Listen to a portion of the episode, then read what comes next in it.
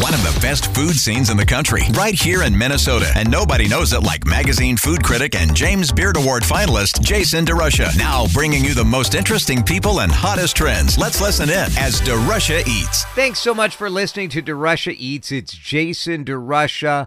I cover food and restaurants at WCCO Radio in Minneapolis, Minnesota. I'm also the food editor of Minnesota Monthly Magazine, and we bring you some of the most interesting people in the food space in this podcast, DeRusha Eats. This time, we bring together two of our most awarded chefs in Minnesota. Sean Sherman has received international acclaim for his work in celebrating, highlighting, elevating indigenous cuisine. The first time I met him, he was still doing research, trying to sort out exactly what it meant to be indigenous as a chef, what that cuisine looked like, what that restaurant ultimately would look like. He is a chef and co owner of Owamni, the CEO of the Indigenous Food Lab, where his team researches and educates about native foods and native techniques. Alex Roberts was one of our first James Beard Award winners. For 30 plus years, Restaurant Alma has been a destination for diners right near the University of Minnesota. He's since launched a hotel and a cafe and a fast casual restaurant that I just love called Brasa. Two great guys, two talented chefs, both chasing excellence and creativity in this edition of DeRusha Eats. Our guest today may be the most awarded chef in the Twin Cities. Sean Sherman has been really uh, on the front edge in the United States at raising awareness, at revitalizing, at re energizing the idea and the discussion as to what it means to have indigenous foods. And it's so great to have you with us on DeRusha Eats. Sean, thanks for coming in. Yeah, thanks for having me. The first time I did a story with you was a long time ago. Yeah, Little Earth. You were at Little Earth in Minneapolis Mhm. teaching Native American kids Yeah. about uh, what their food was. And at the time, gosh, was this 10 years? I don't know. It was a long time. It would have been 2014, 15, somewhere in there. There was almost no discussion uh, other than you uh, trying to raise awareness, but it was tough at that time at, to, to break through and get people to hear what you were trying to say, wasn't it? Yeah, we were just starting, like we were just forming the food truck back then, Tatanka Truck, and we're starting to do catering and some pop ups. And uh, I was working on the cookbook at that time with Beth Dooley that became the Sioux Chef's Indigenous Kitchen. And all that was happening in those early days, but we were just starting back then. Today, you have won a James Beard Award for that cookbook. Mm-hmm. Then you also won a James Beard Award for Best New Restaurant in the United States for Owamni. hmm And a leadership award in 2019 from James Beard also. And you also won a, an award from uh, the Julia the, the Julia Child Award that was just given to you. Well, that's coming up Oh, in that's October coming. 26th. So that's coming up. That's going to be a big gala right here downtown at the depot. What what all of these awards? What I mean, what do you make of them? You know, it just keeps helping. I mean, it's been a big year because we also had the Time 100, we're 100 most influential people in the world, which is a big one. Um, but for me, it's just building this platform to be able to talk about these things because it's an issue that should be addressed. It's an issue that people should be aware of, not only here in the U.S., but uh, with Indigenous peoples all over the world. Sean Sherman is our guest. When you get put on a list like the Time 100, do you?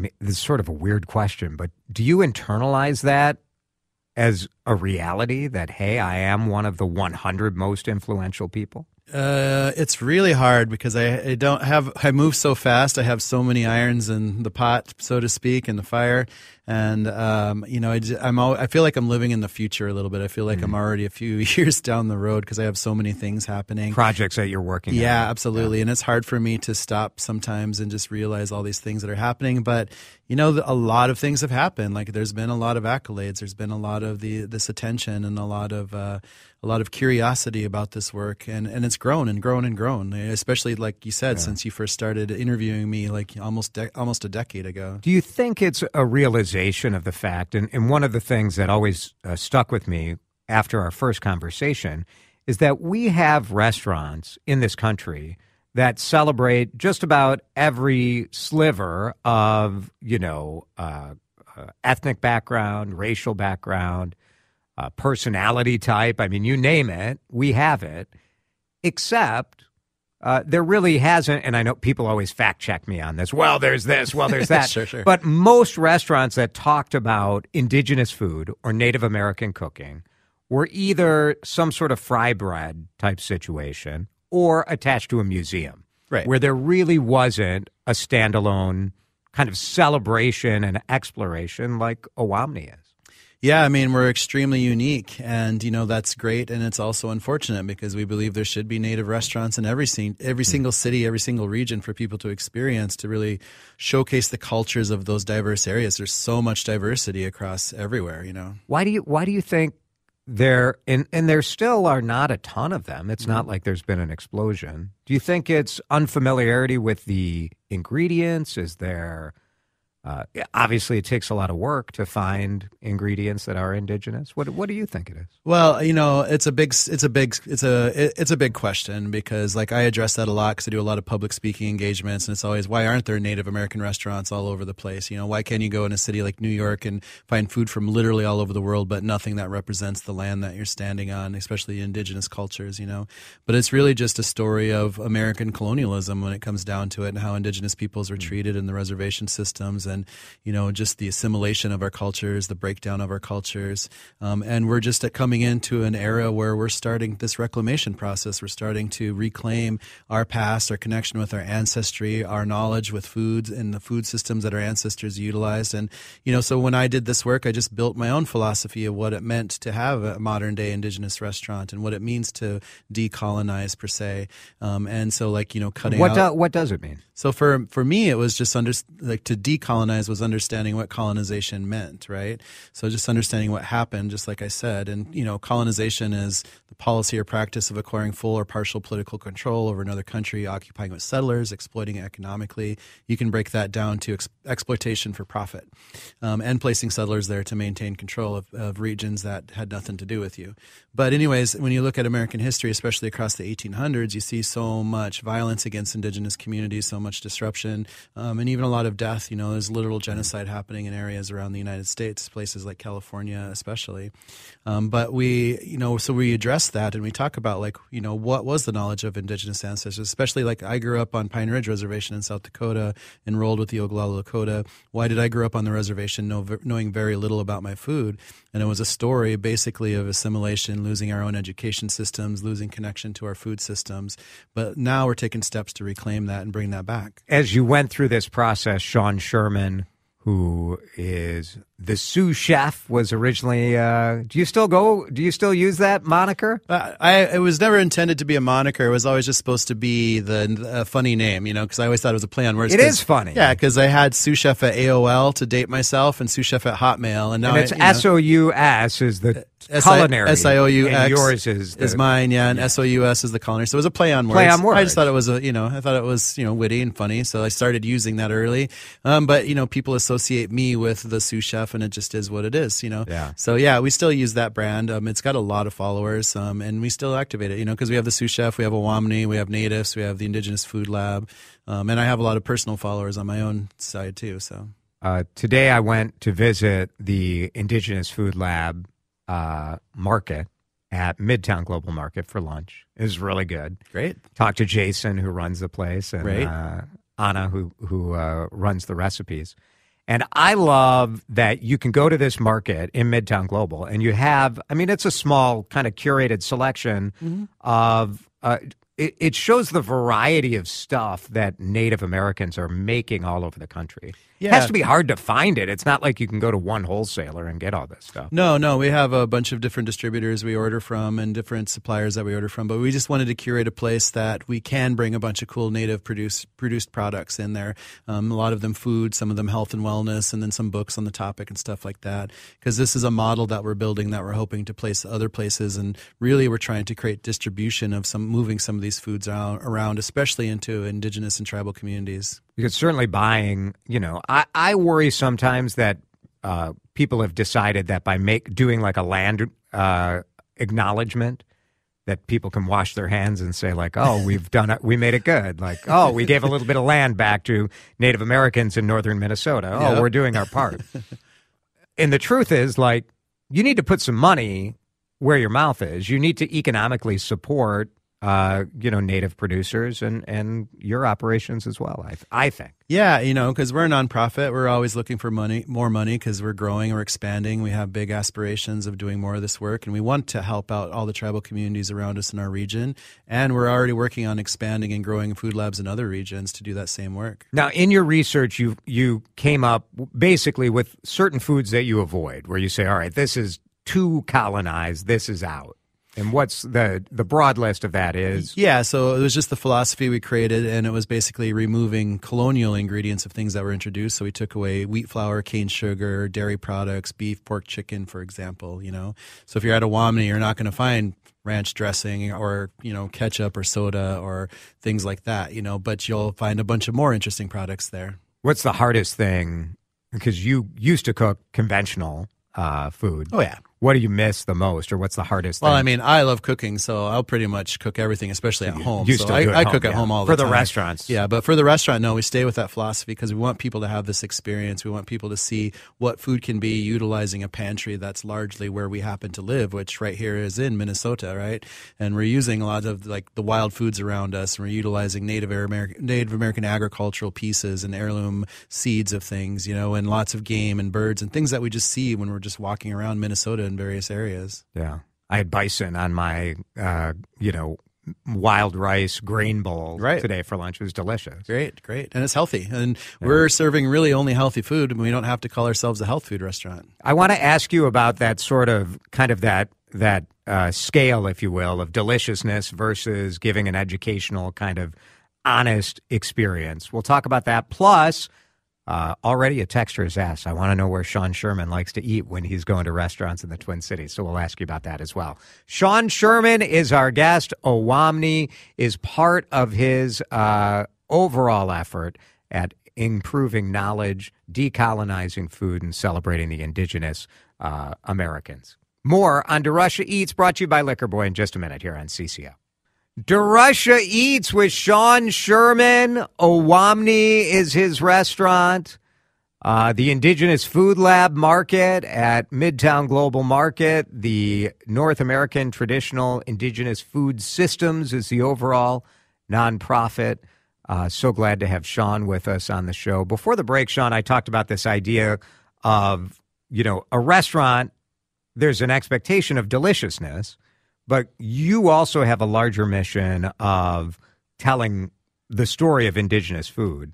How is that ever a tension where where that's in balance, or how do you know one one of the things with Owamni, I think, is that it's a bit of a palate adjustment for Americans, for Minnesotans, because it's not as sweet. It's not maybe as salty as we're uh, traditionally used to. It's not as fatty. Yeah, we've tried to keep everything really clean because, again, we're cutting out especially a lot of that dairy product and that mouthfeel you get from that and all the extra salts and, you know, that salt, fat, sugar combo situation. Right. The butter, the salt that comes from that. You exactly. guys use salt. Yeah, but. we use salt, of course, and we use a lot of sunflower oil. We use a lot of animal fats and things like that. But there's lots of different flavors and they're nuanced, you know, and we want people to experience some of the true flavors. And we want well seasoned food, of course, but we also want to really let the food kind of speak for itself. Um, and you know, we changed the menu quite a bit, so we're about ready for our next menu change because we're we've been trying to change on the equinoxes and solstices, so it changes four times a year with that situation. One of the things that I've uh, admired is how many Native American employees you have as servers, as cooks, as it's not 100%. You never said that that's what you wanted to do, but uh, to me, it's moving not only that that's who you're hiring, but also that. Uh, well, when I was talking to Anna today, she was talking about how she feels nourished uh, in her soul, that she's doing something bigger than just cranking out food. Absolutely. We feel very proud with what we've created because we have a little over 100 employees at the restaurant alone and about 50 employees at the nonprofit. So it's a lot of employees. Yeah. And, you know, we, we're about 70% of our staff identify as indigenous in some way, you know.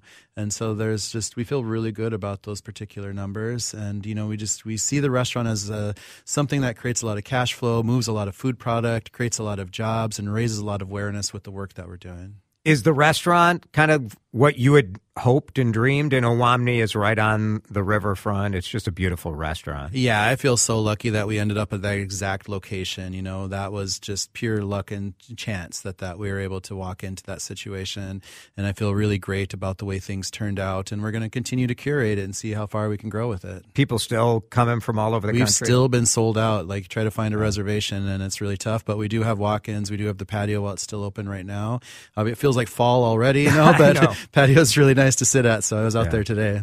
Is there extra pressure when you know your guests are flying in, often just specifically to go to your restaurant? You know, our team is doing such a great job. I just have full trust in them, and they're pulling it off. You know, like we're we get lots of amazing reviews, and we're always going to have some bad reviews here and there, but overall, we're getting amazing reviews, and people are giving us glowing reviews. Especially, like, I'm there all the time, and people just get up and shake my hand, and are just so grateful, so thankful, and like I just am happy that we've created something that really resonates with people. You're working on another cookbook? Yep, that's true. So working on a big cookbook. Um, this one's going to look at all of North America, from Mexico through Alaska, through all the im- immense diversity that's out there in a cookbook form, and really just kind of showcase this indigenous perspective of North America. Did you ever dream that you, I mean, I think back to you growing up on a reservation, uh, working in the school, trying to launch a food truck. I mean, look at all this, man. Yeah, no, I couldn't have ever guessed all of this success would come through this, and I, I feel like I'm just starting. You know, I feel like I'm I'm just taking my first few steps. It's so cool. So cool. I'm excited for you. Uh, the 2023 Julia Child Award. Uh, there is a, a big dinner and a big gala on October 24th. October 24th, right at the depot in downtown yeah, Minneapolis. right by the Owamni. So you can uh, find information on that at, uh, well, I have a link. How about I tweet it out at DeRusha J? And so you can check that out. I'll tweet that out uh, as soon as we're done. Sean Sherman, congratulations. Oh, what are your three restaurants? Someone texted and want to know if it's the Lexington. Is it the Lexington in St. Paul? That's a good one. We love the Lexington. I do love the bartender at the Lexington. You know, that's who is texting. exactly. Um, I I would have to say I, I've been really liking Gai Noi. Um, you know, right downtown. Um, I've been having just great stuff, and Ann Ahmed, I, I really casual, delicious. so good. Um, I really, I still really love Yia's little spot uh, in the in the little food hall downtown here, that Union, Union Hmong Hmong kitchen, Kitchen, and that gigantic platter that you order there to Oh. share with a big table. You know, that So stuff fun. is so good. yes. And um, you know, and I've been I spend a lot of time over at Stepchild too, just because I'm good friends with those guys and I enjoy hanging out there. I like that place. It just Yeah. feels good. Yeah, I like hanging out there. Yeah. Sean Sherman, really fun to have you on. Thank you. Great, thank you. Hey, it's Jason DeRusha with a message from Minnesota's pig farmers. Discover the meat of the North. Pork. Pork is as Minnesotan as the lakes, trees, and people who call this state home. Did you know there are more than 30,000 pig farming families? They live and work in the North Star State, raising one of the safest, most delicious meats the whole world can enjoy. Pork is something we enjoy in the DeRusha family at least a few times a week. Maybe it's pork loin roast, shoulder, pork chops, ribs, huh, bacon. Oh, I'm getting hungry just talking about it. It's so affordable, too. If you're looking for recipes, mnpork.com's got them. Great recipes like dilled pork cutlets, Parmesan crusted pork chops, and you can feel good about eating pork from Minnesota farmers. They've been reducing their carbon footprint with better genetics, new technologies, and more. Pick up pork tonight for dinner at your local meat market or grocery store. Let's have Minnesota pork for dinner. Oh, yeah. DeRusha Eats continues. Here's your host, Jason DeRusha. Our guest today is one of my absolute favorites, and he's a favorite of so many chefs and servers and owners. When you talk in the Twin Cities about restaurant people that serve as a mentor or an inspiration, Alex Roberts from Alma, the restaurant, the cafe, the hotel, the shop, and Brasa, the wonderful rotisserie, is at the top of the list. Alex, it's so good to have you here. It's great to be here. Great to see you again. You may be the only person, I think I've told you this before, but I don't know that I've ever heard a bad thing about you, which is very unusual in the restaurant business. You just have a reputation as a as a good human being. Well, I hope so. You could probably find somebody. But I'm that's well, life, huh? you're a boss and an owner and that's part of that deal. But I try to I try to uh, you know lead with some virtue and and and uh, try to be the best person I can be. So yeah, Restaurant Alma opened how long ago? we'll be 24 this fall. Wow. Yeah, right. Did, when you open, how old were you when you opened that restaurant? 28. Right by the University of Minnesota Yeah. campus. Twenty eight years old. At the time, were you were you an arrogant like know it all chef, or were you sort of? I mean, to be twenty eight and open your own restaurant is it's pretty gutsy. Um, I had a I had a great mentor and a former employer that we partnered on the restaurant, so I had that going for me. And I think without that, I, I wouldn't have been so confident. Yeah. Uh, I certainly was a little bit cocky at 28. I didn't have some of the humility I've learned from you know taking a few knocks along the way. I was at 28 Right, too. It right. was, yeah, at 28 me, uh, 28 year old me, I'm not sure. You look back and think like, oof. But that ego kind of, I think, uh, motivates you to do to try something. And, Yeah. and I tried, and, and still standing, and to, you know can tell the story now too. So Sort of remarkable because, especially if you look at the area that Alma, Alma would be, I think, would be categorized as fine dining, but it's not stuffy fine dining the way maybe some people think of it. How how would you describe it? Yeah, I mean, I've always put Alma in the category of like a three star restaurant, uh, serving four star quality food. You know, uh, like the highest yeah. quality ingredients that we can find. A real discipline to seasonality and supporting local farmers and wherever we find that quality, but in the presentation and in the way that we handle the food, it's done pretty Hmm. rustic in a, in a way. It's finesse, but rustic. And so I would say if you were to measure it like to uh, a New York restaurant or something, it would be a three star restaurant in, in a place like that. Yeah. Uh, Which is high praise. Like that's not three star. I know in Minnesota people think like, oh, only got three stars. Like Yeah. three stars is Well, we have we, we are rated four stars here by the Yeah. Star Tribune, and we have multiple times. But in my mind, I mean that's very generous. We appreciate that. But to me, it doesn't create the right expectation. I think a four star restaurant is that place that has you know the beautiful tile in the bathroom and the perfect fixtures, and you know Alma isn't the that. We're- we're an old whole thing. Yeah. we're a little more of a rustic building warehouse, so I think it's kind of that blend of things that makes Alma unique. Right. I think so too. We have a little grade inflation here. Well, you have to grade a little bit by what we have, right? And hu- truly, like if you looked at our scene, which has, boy, in your time has really grown, right? Yes, But we're, we're not really a four star restaurant town.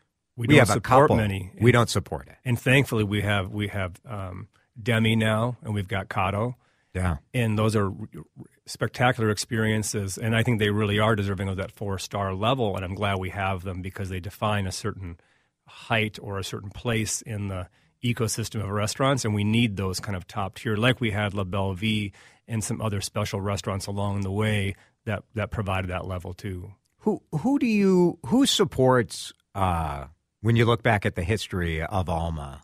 Uh, who who supported it enough that you were able to keep around? Because I think about this a lot in the, in the context of the way people in the Twin Cities dine. We love steakhouses. People will spend a ton of money at a steakhouse, Yeah. but they'll go to a restaurant like yours and say like, "Hmm, kind of spendy." you think like, Yeah. "Come on, man, Well, like, give I, me a break." I think the spend at Alma is about what you'd spend at Manny, so that's a good comparison. Yeah. Right? But do, do people see the same value? It's a great question. I don't. I don't assume everybody does, but I think you lucky should. For us, You should, yeah. and lucky for us, enough people do that we're we're here, right? Right. Um, but that's a great question. Who supports us? I mean, I I won't name the restaurant, but I was in a place the other day. And I looked around the dining room, and there was, you know, Gucci bag and Birkin bag, and all these bags around the room that uh, many of the women had at the side of the table. And I look at my dining room, and I would say, we have a few of those bags, but it's not a room full of those bags. And I know that Alma is a unique place because we often, like, I know a person who's a, a public school teacher. They come once a year for their birthday every year because that's their budget, perhaps, on that salary. And so I really love that we get both the, you know, the high spend, uh, you know, luxury car, you know, maybe spending level and people that can do it at will, and then people that come once a year and everything in between. So we're that place that I think we have a pretty wide. How gratifying though that people make that choice in that way, right? Oh, it's it's an honor. Alex Roberts owns Brasa and Alma. Before we talk about Brasa, Alma really changed a handful of years ago when you became a hotel and the cafe. What uh, you are sort of singular in the Twin Cities in a building like this where you own the whole thing. What what is Has it gone as you had hoped? How is it? How has it gone? Oh, it's a, it's a good question. Um, in many ways, it has. In some ways, the things that you thought would be difficult were not, and the things that you thought would be easy were difficult. So, for example, the hotel has been a very easy part of that project. It's only seven rooms. People say, well, "What's it like to be a hotelier?" I'm like, "I'm not a hotelier. I'm the guy with seven, you know, Airbnb rooms. It kind of, yeah. you know, it's not Airbnb, but uh, it's it's a very small part of our project. Whereas having an all day cafe, especially back when we were open from very early to very late, especially pre COVID, seven days a week, that was much harder than I thought. What's hard about that? It's just you know you have a, a, big staff because it's all hours of the day. And then you have a, a, clientele that some days they're there in the middle of the afternoon and sometimes there's nobody there in the middle of the afternoon. Hmm. and you need people there in case it gets busy. And unlike reservations or just a dinner only you know when you're going to be busy where this all day cafe was kind of a moving target. And so it has been a work in progress. Um, we're going on seven years now but uh, right now it's working pretty well That's so interesting. but it's been changing as the entire time it's evolved. The unpredictability of the diner yeah. I mean, my, uh, yeah. my wife and I and our kids went on Mother's Day. And at first we were like, do we have the guts to go to Alma Cafe on Mother's Day? It's going to be wall to wall people. And it wasn't. It, it, was busy. I mean, we got the last table, but we got a table. We didn't have to wait, mm-hmm. which was we loved it, but I thought like, wow, that's sort of amazing. Well, and the new format is no reservations, and so and, and it's counter service, and so it, it does turn quickly, and we have outdoor tables, and we can expand into our other dining rooms that we use for private parties, and so yeah, we kind of seating on demand, and so it's it um it, it really is really pretty cool that way. Yeah, yeah. It's excellent. Thank you. Uh, as is Brasa, your rotisserie restaurant. How long has Brasa been open now? to test me here. I think uh, we're entering our 17th year now. Wow. Mm-hmm. That's crazy. Yeah, it will be the, at this this uh, 16 will be 17 entering our 17th year this in this this uh, this month. Yeah. Started in Northeast Minneapolis. First one there. But yeah. now in St. Paul. St. Paul 2 years later and then um, right in the the year the, of the pandemic we opened up uh, Brasa Southwest, which is over on 46th and Bryant over kind of by the Lake Harriet uh, East Harriet area and that one now is uh, a few years old too. You're a, a creative person. When you look at having a more casual, uh, Brasa is sort. It's not exactly counter service. You get some service. It's sort of an in between, a, a, more casual model. It is definitely a, in, in the fast casual style, right. but yeah. we do um, allow people to, uh, if they want to order the counter, they can. But be, people can be sat they can order from a QR code or they can order from a, a human being uh, to kind of get through those menus and, and understand yeah. the details of the food. Is there a different creative muscle that gets stretched doing that sort of business versus doing a, a an Alma style?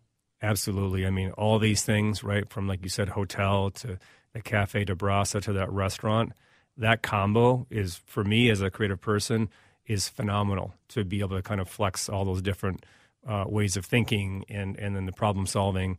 And of course, just making the food, right? Just making food at all those different price points, uh, times of day. It's a great learning process, but also one where you're never going to be a master of those things. So I also rely on others who have skills that I don't, like pastry chefs, um, in, yeah. you know people who are specialists. A texter already said to make sure to tell you that your pastry team deserves a raise because the pastry team at Alma is the best of the business. Oh, that's wonderful. Uh, nice. I'll work on that. Yeah. Don't just give them an oral. Don't just give them the verbal tip. Yeah. The verbal raise. you guys are doing great. Alex Roberts is our guest. Brasa, Alma, the hotel, the cafe, the restaurant. We are going to take a break. We will come back, and I want to talk about uh, the tipping dilemma. Uh, Alma has been on the front edge of trying to figure that out. I know some of you guys are so annoyed with surcharges or fees or what to do about that. I know Alex has struggled with it too. So we'll talk about that. Plus, get Alex's three places, three recommendations that are not his own restaurants. All of that as we continue with DeRusha Eats. Alex Roberts in a minute on CCO. Alex Roberts is with us. DeRusha Eats, brought to you by Liquor Boy. Go check them out in St. Louis Park. Uh, Alex, when you look at the challenge of tipping and compensating people fairly, We've seen restaurants trying so many different things. Talk me through what you guys decided to do. Because it's hard. It's difficult. Very, it's very difficult, and just the subject alone is, is polarizing, and, and, and I think um, misunderstood by many. In short, what we did at Brasa and we did in the cafe is we made our pricing all inclusive. We basically raised our prices approximately 15, 18%, and we just said, here are the prices. Because we're offering less service now, we thought it was appropriate. You go to a lot of places like a pizza shop or maybe a, a fast food restaurant, and where there's limited service, it's just a price. There's not a tip line at a lot of those places, right? You get a you get a burrito at Chipotle or a plate of rice and beans and chicken at Brasa. There's not a tip line there, so Right. that's that's the, the the way we have it there, uh, and in the cafe. And do the people get? Do your did your employees get like some sort of approximation of what like they might have used to have gotten when there was a tip line? Yeah, for us, we have all we had all that data because we did. There was the, the team at our restaurant had chose to do a tip tip pooling, and so all that money was collected and then it was distributed in their checks, and so we knew exactly what average wages were. And so when we set those prices, we said, okay, we want everybody to be in this range of pay. Uh, let's say in the cafe and at Brasa, and so that was uh, as well as in the back of the house because the, the tipping system when we had it it you know you, the restaurant can't control any of the tip. That's the Right. state law. You can't touch yeah. a penny of it. It's a Minnesota law, unique uh, uh, to this state. State really. to state is different. Every right? state is different. Yeah, people don't understand that because the federal law is different than the state law Right. here. And so I couldn't say, "Hey, tip out the cook or whoever, the dishwasher." And so when ha- when having tipping and an increasing minimum wage, it just became very difficult and really untenable for us. And so, in the restaurant side of Alma, we went to a service charge, which is, like you said, frustrating many. Um, and we don't have a tip line. We just have that 21% charge in lieu of a t- in lieu of a tip, and we just call that a surcharge.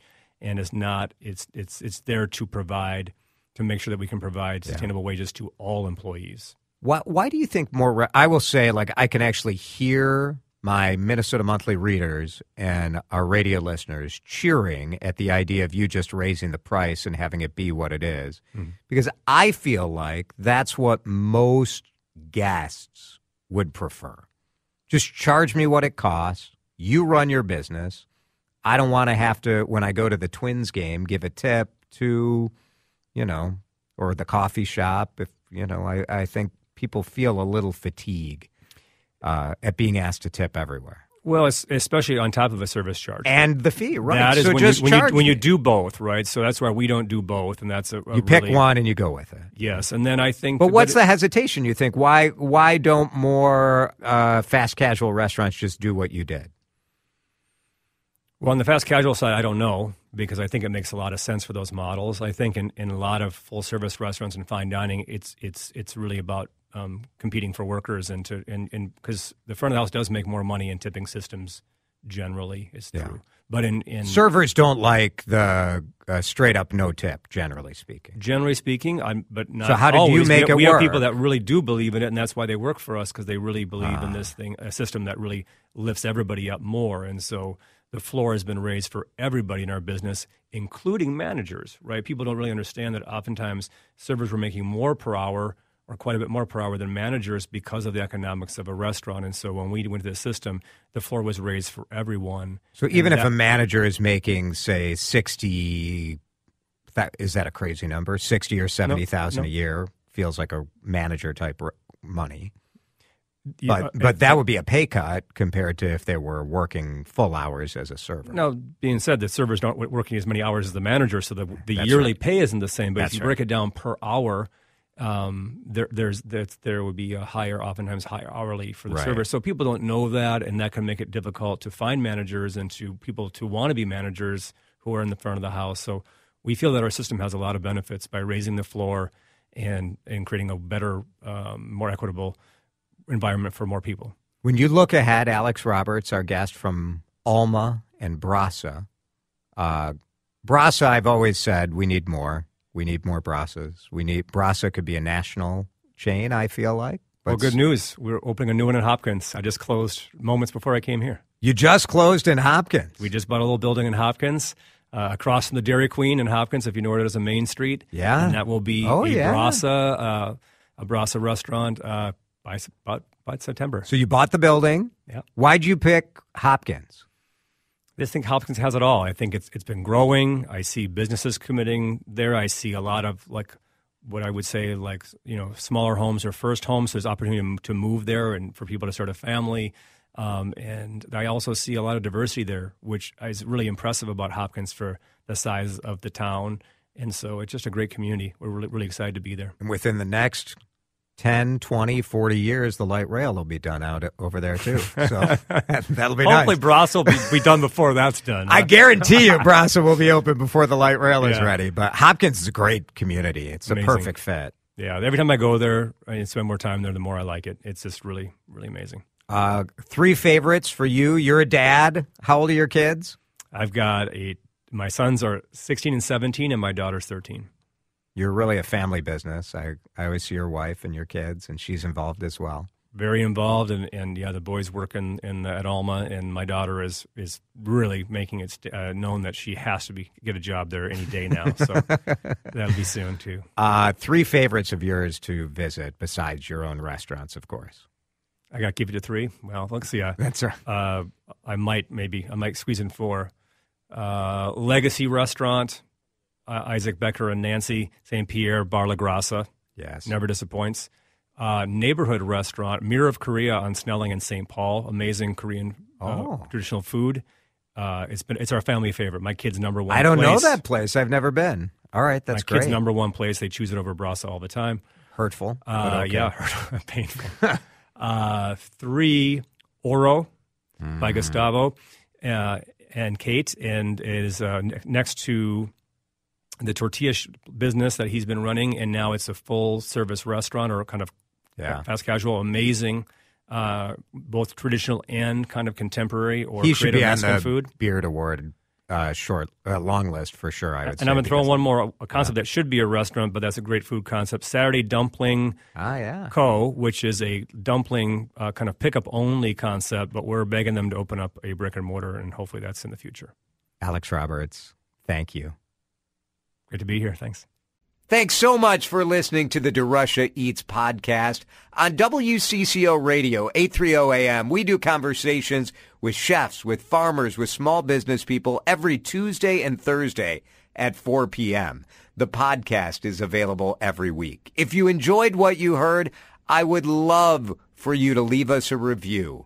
Give us however many stars you can. I don't know, 10, 20 stars would be nice, five stars and leave your feedback as well. It really helps us grow and helps support covering the food community here at WCCO Radio and in the DeRusha Eats podcast. If you'd like to email me with an idea or a question about the restaurant scene, you can email Jason at Audacy, A-U-D-A-C-Y dot com. Jason at Audacy dot com. Thanks so much for listening. We'll see you next time on the DeRusha Eats podcast. Thanks for listening to DeRusha Eats. Dan Cook is our producer. Jason DeRusha is your host. Please subscribe on your favorite podcast platform and leave us a review. DeRusha Eats is a production of Audacy.